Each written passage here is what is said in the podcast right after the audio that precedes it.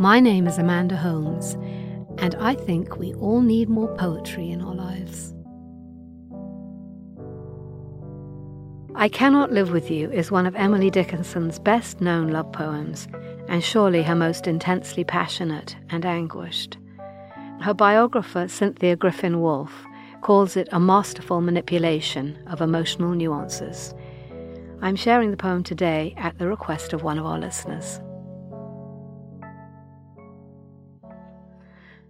I cannot live with you.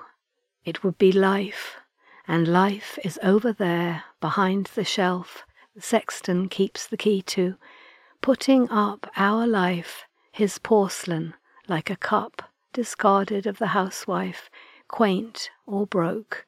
A newer Sevres pleases, old ones crack.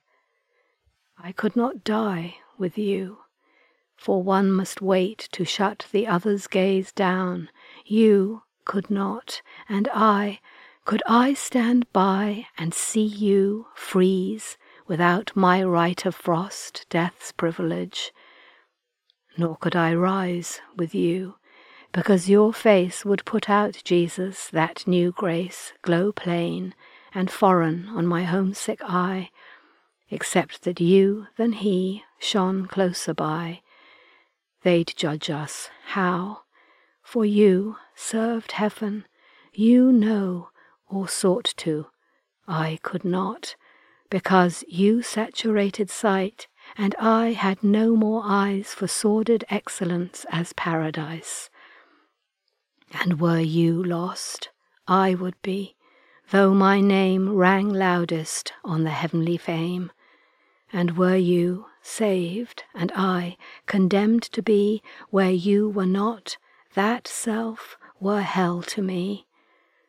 So we must meet apart, you there, I here, with just the door ajar, that oceans are, and prayer, and that white sustenance, despair.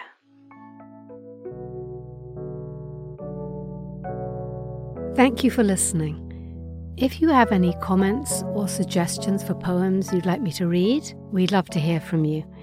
You can send us an email at podcast at theamericanscholar.org or comment on our website, theamericanscholar.org.